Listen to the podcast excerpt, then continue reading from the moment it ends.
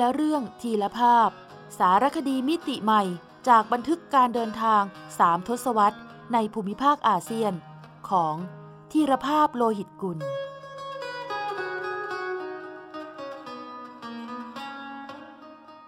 สวัสดีค่ะคุณผู้ฟัง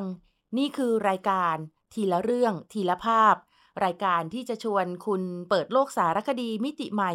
ถ่ายทอดเรื่องราวจากบันทึกการเดินทาง ของนักเขียน รางวัลศรีบุรพา รางวัลวรรณกรรมลุ่มน้ำโขง และศิลปินแห่งชาติสาขาวรรณศิลป์สารคดี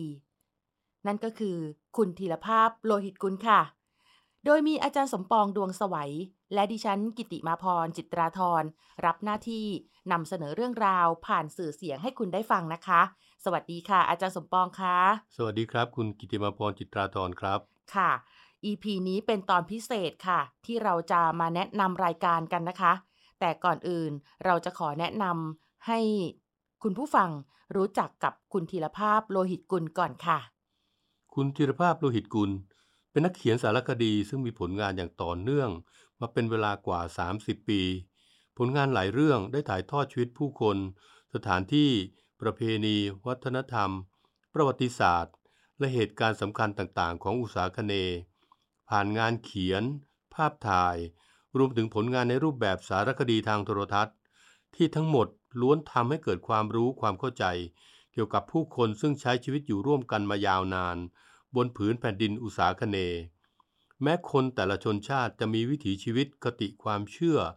และขนบธรรมเนียมประเพณีที่แตกต่าง การเดินทางและการมองโลกด้วยสายตาของนักเขียน จึงทำให้เขาบันทึกรายละเอียดต่างๆ อย่างกว้างขวาง ลึกซึ้งและรู้จริง ผ่านการพูดคุยกับผู้คนในทุกพื้นที่ รวมทั้งศึกษาจากเอกสารประวัติศาสตร์ของแต่ละชาติ เชื่อมโยงให้เห็นถึงรากเหง้าและร่องรอย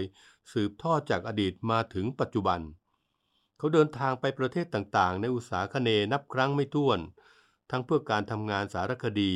และในฐานะวิทยากรอบรมการเขียนสารคดี เป็นมักคุเทศก์ นำคณะเดินทางไปเยี่ยมเยือนสถานที่สำคัญต่างๆ พร้อมบอกเล่า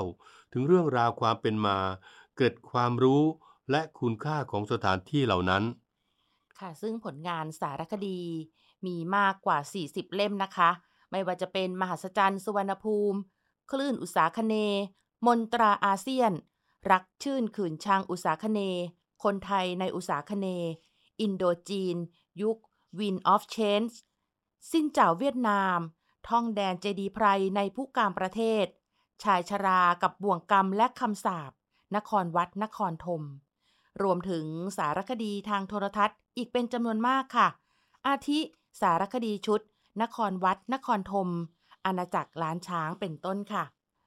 และทั้งหมดนี้นะคะ จึงทำให้เกิดแนวความคิดที่จะนำผลงานเขียนชิ้นเด่น ของคุณธีรภาพโลหิตกุลมาผลิตเป็นสื่อเสียง ผ่านช่องทางไทย PBS Podcast ในชื่อรายการ ทีละเรื่อง ทีละภาพ เริ่มจากชุดโขงนาทีสีทันดอน บันทึกประสบการณ์การเดินทางท่องอนุภูมิภาคลุ่มแม่น้ำโขง ในห้วง3ทศวรรษ หรือ 30 ปีนะคะ จากจุดกำเนิด ณดินแดนที่ราบสูงหลังคาโลก ไปจนถึงดินดอนสามเหลี่ยมปากแม่น้ำค่ะ อีกงานชุดเด่นหนึ่งก็คือ ชุดมนตราอาเซียน ที่จะเปิดประตูใจสู่การเรียนรู้วิถีวัฒนธรรมเพื่อนบ้าน ทีละเรื่องทีละภาพ 50 ตอน เริ่มจากหนังสือที่ชื่อว่า โขงนาทีสีทันดอนซึ่งครูสมปองดวงสวัยจะเป็นผู้ถ่ายทอดเรื่องราว จึงอยากจะให้ครูพูดถึงหนังสือเล่มนี้สักนิดนึงค่ะสำหรับโขงนาทีสีทันดอนคือการกลั่นกรองประสบการณ์ทั้งการท่องเที่ยว การเดินทางศึกษาหาความรู้ ทางด้านประวัติศาสตร์วิถีชีวิต ของคนตามรุ่มน้ำโขง ซึ่งครูธีรภาพโลหิตกุลได้ย้อนไปถึง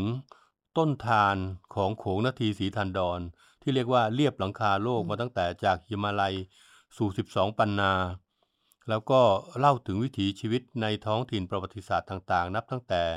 ร้อยอดีตที่เวียงผาคราง หลงอดีตสู่ต้นทานล้านนาณชัยบุรีสีเชียงแสน หรือเชียงของ ดินแดนที่เป็นความมั่งมีมั่งมูลแห่งลำโขง เมืองอย่างเชียงทอง หรือหลวงพระบาง ซึ่งเป็นเมืองที่มีเสน่ห์เป็นเมืองที่เป็นมรดกโลกที่มีวัฒนธรรมที่ยังมีวิถีชีวิตอยู่ให้เราได้สัมผัสด้านปัจจุบัน และคคุณธีรภาพได้ไปสัมผัสมา ได้ถ่ายทอดเรื่องราวของอู่อารยธรรมล้านช้าง ราชธานีริมฝั่งโขงที่ชื่อว่าหลวงพระบางแห่งนี้ไว้ บางทีเมื่อเราไปเที่ยวยังแก่งคุดคู้ ทำให้นึกถึงเรื่องราวของสันทรายสีทันดอนนอกจากเรื่องที่เป็นในอดีตแล้ว ยังมีเรื่องราวของการเชื่อมโยงของปัจจุบัน เช่น สะพานรักสะพานรถไฟ สะพานใจสะพานไทยลาว เป็นการเชื่อมความสัมพันธ์ระหว่าง สมัยใหม่ กับสมัยอดีต และถ่ายทอดความเชื่อบางเรื่องของคนในสองฝั่งแม่น้ำโขงก็คือเรื่องของตำนานพญานาคสำนึกร่วมที่ฝังลึกของชาวสองฝั่งโขง บางทีคนเราก็เชื่อ และก็ศรัทธาเชื่อว่าสะดือโขงหรือจุดที่ลึกที่สุดมันอยู่ที่แก่งอาหง เป็นงานเขียนที่มีรสชาติมีความสนุก ไม่ได้ซีเรียสอะไรนะครับ เพราะมีเรื่องราวของเพลงประวัติความเป็นมาอย่างเช่น เพลงกุหลาบปากซัน ซึ่งกุหลาบปากซันเป็นเพลงที่เรารู้กันดีว่า เป็นที่ประทับใจของคนทั้งสองฝั่งโขง มีความเป็นมาอย่างไรอยู่ในโขงนาทีสีทันดอน โดยคุณธีรภาพเล่าและเขียนไว้อย่างงดงามมากๆครับ ค่ะ และอีกช่วงพิเศษของรายการทีละเรื่องทีละภาพ ที่ไม่อยากให้คุณผู้ฟังพลาด ก็คือช่วงซอกแซกอาเซียนนะคะ ดิฉันจะทำหน้าที่ถ่ายทอดเรื่องราว เกร็ดเล็กเกร็ดน้อย ที่คุณธีรภาพโลหิตกุล ได้บันทึกเก็บตกจากการเดินทางในประเทศอาเซียน ทุกซอกทุกมุมค่ะ มีเรื่องราวที่ค้นหาได้ไม่รู้จบ สีสันของความเหมือนและความแตกต่างอันหลากหลาย อย่างเช่น ไปที่เมืองเว มรดกโลกทรงสเสน่ห์อดีตราชธานีของเวียดนาม ที่กลายเป็นเมืองหลวงทางการท่องเที่ยว หลังจากที่ยูเนสโกประกาศขึ้นทะเบียน เป็นเมืองมรดกโลกทางวัฒนธรรมของมนุษยชาติ เมื่อไปถึงเวแล้วก็จะพบเห็นสตรีสวมใส่ ชุดประจำชาติอ่าวใหญ่มากกว่าเมืองอื่นๆนะคะ เพราะเวเป็นเมืองที่ให้กำเนิดชุดอ่าวใหญ่ จึงนิยมสวมใส่ในชีวิตประจำวัน ซึ่งสะท้อนความภาคภูมิใจในเอกลักษณ์ชาติค่ะ หรือตอนใบหน้าแห่งบายนนอกเหนือจากความอลังการของมหาปราสาทนครวัดแล้ว ปฏิเสธไม่ได้ว่า พระพักหรือใบหน้าที่ประดับหมู่ปรางทั้ง 54 ปรางของปราสาทบายนณใจกลางเมืองพระนครหลวง หรือนครธมเป็นอีกภาพที่ทำให้โลกจดจำประเทศกัมพูชานะคะ ตอนอัศจรรย์ใจนาขั้นบันไดบาหลี ใครที่ได้มีโอกาสเยือนบาหลี แดนสวรรค์ทะเลใต้ของอินโดนีเซีย ล้วนต้องตื่นตาตื่นใจ กับภูมิทัศน์ตระการตาของนาขั้นบันได ที่กระจายอยู่หลายจุดบนเกาะแห่งศรัทธา ในศาสนาฮินดูเกาะนี้ค่ะ ชาวบาหลีเชื่อว่า นี่คือรอยบาทแห่งพระศิวะ มหาเทพ ผู้เสด็จลงมา ประทานภูมิปัญญาการทำนาขั้นบันได อันเลอเลิศ ไว้ให้บรรพชนของพวกเขานะคะ หรือตอนก้อนหินพิศวงแห่งลุ่มน้ำอิระวดี พาคุณไปที่รัฐมอนประเทศเมียนมา มีหินขนาดใหญ่ก้อนหนึ่งตั้งอยู่อย่างมินเมตรงหน้าผาสูงและชัน จนใครที่ได้ไปเห็น ต่างงุนงงสงสัยว่าตั้งอยู่ได้อย่างไร เหล่านี้แหละค่ะ คือเกล็ดเล็กเกล็ดน้อยในช่วงซอกแซกอาเซียนค่ะ นอกจากนี้ยังมีงานเขียนอีกชิ้นหนึ่งนะคะ ของคุณธีรภาพโลหิตกุล นั่นก็คือมนตราอาเซียนค่ะ ที่อยากชวนคุณผู้ฟังไปร่วมสัมผัสกับวิถีวัฒนธรรมของเพื่อนบ้านอาเซียนของเราด้วยใช่ไหมคะครู ใช่ครับสำหรับมนตราอาเซียน เป็นงานที่กลั่นกรอง อย่างตั้งอกตั้งใจอันละเมียดละไมละปราณีตของคุณธีรภาพโลหิตกุลที่พูดถึงสายน้ำ แห่งอาเซียนหรืออุษาคเนห้าลุ่มน้ำด้วยกัน ลุ่มน้ำแรกคือลุ่มน้ำอิรวดีในเมียนมาหรือในพม่า ซึ่งมีวิถีชีวิตประวัติศาสตร์และวัฒนธรรมน่าสนใจในรายละเอียดเป็นอย่างยิ่ง นับตั้งแต่อย่างเจดีย์ชเวดากอง หรือถิ่นผู้กามที่เต็มไปด้วยมหาเจดีย์มากมาย ในลุ่มน้ำถัดไปคือลุ่มน้ำทะเลสาบเขมร หรือที่เราเรียกกันว่าโตนเลสาบ กัมพูชา มีศิลปะวัฒนธรรมมรดกโลกที่น่าสนใจเป็นอย่างยิ่ง ลุ่มน้ำที่สามลุ่มน้ำโขงนาทีสีทันดอนหรือลุ่มน้ำนาทีสีทันดอนซึ่งอยู่ในสาธารณรัฐประชาธิปไตยประชาชนลาว หรือที่เราเรียกกันง่าย ๆว่าประเทศลาว ในลาวนั้นแม้จะเป็นประเทศเล็กๆ ไม่มีทางออกทางทะเล แต่สิ่งที่งดงามทางด้านประวัติศาสตร์และวัฒนธรรมรวมทั้งศิลปะนั้น ไม่แพ้ที่ใด ใกล้เคียงกับประเทศเพื่อนบ้านเช่นเดียวกันนะครับ ต่อจากนั้นลุ่มน้ำหอม คือเวียดนาม รายละเอียดถึงเมืองที่เป็นมรดกโลก ในเวียดนาม เวฮอยอัน หรือประวัติศาสตร์ หรือเรื่องราวของเพลงในเวียดนามร้วนเป็นที่น่าสนใจเป็นอย่างยิ่ง ซึ่งการสกัดกันกรองบรรจงของคุณธีรภาพโลหิตกุลเป็นที่เชื่อถือได้ อีกดินแดนลุ่มน้ำทะเลใต้อีกที่หนึ่งก็คืออินโดนีเซีย ซึ่งบรรจงเล่าเรื่องราวของบาหลีไว้อย่างละเมียดละไมแล้วก็แปลกกว่าที่อื่นๆสำหรับเรื่องราวของมนตราอาเซียน เป็นการ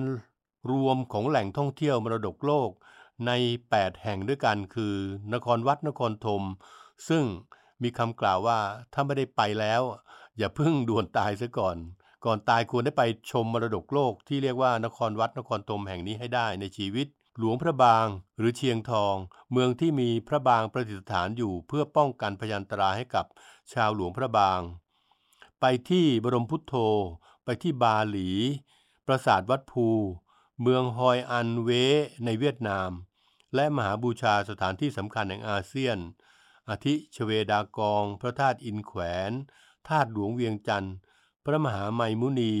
เจดีเทียนหมู่สุสานจักรพรรดิเว และอื่นๆอีกมากมายที่คุณธีรภาพโลหิตกุล ได้มีโอกาสสัมผัสวิถีชีวิตศิลปะวัฒนธรรมของประเทศเพื่อนบ้าน กลุ่มอุตสาหกเนเหล่านี้แล้วกลั่นกรองถ่ายทอด เป็นมนตราอาเซียนอันงดงาม ซึ่งอยากให้ทุกๆทท่าน ได้รับฟังและเรียนรู้ไปกับพวกเราครับ ขอขอบพระคุณไทย PBS Podcast และกองทุนส่งเสริมงานวัฒนธรรม กรมส่งเสริมวัฒนธรรม กระทรวงวัฒนธรรม ที่สนับสนุนให้เกิดงานชิ้นนี้ขึ้นนะคะ ปรารถนาว่าคุณผู้ฟังจะได้รับทั้งสาระ ความรู้ และความรื่นรม จากการรับฟังรายการของเราทั้ง 50 ตอนค่ะ ติดตามรับฟังรายการ ทีละเรื่องทีละภาพ ได้ทุกที่ทุกเวลาทางเว็บไซต์ และแอปพลิเคชันของไทย PBS Podcast ค่ะ ทีละเรื่องทีละภาพ สารคดีมิติใหม่จากบันทึกการเดินทาง3ทศวรรษ ในภูมิภาคอาเซียน ของธีรภาพโลหิตกุล สร้างสารรค์ดนตรีโดย นิพนธ์เรียบเรียง และบุญชัย ชุนหรักโชต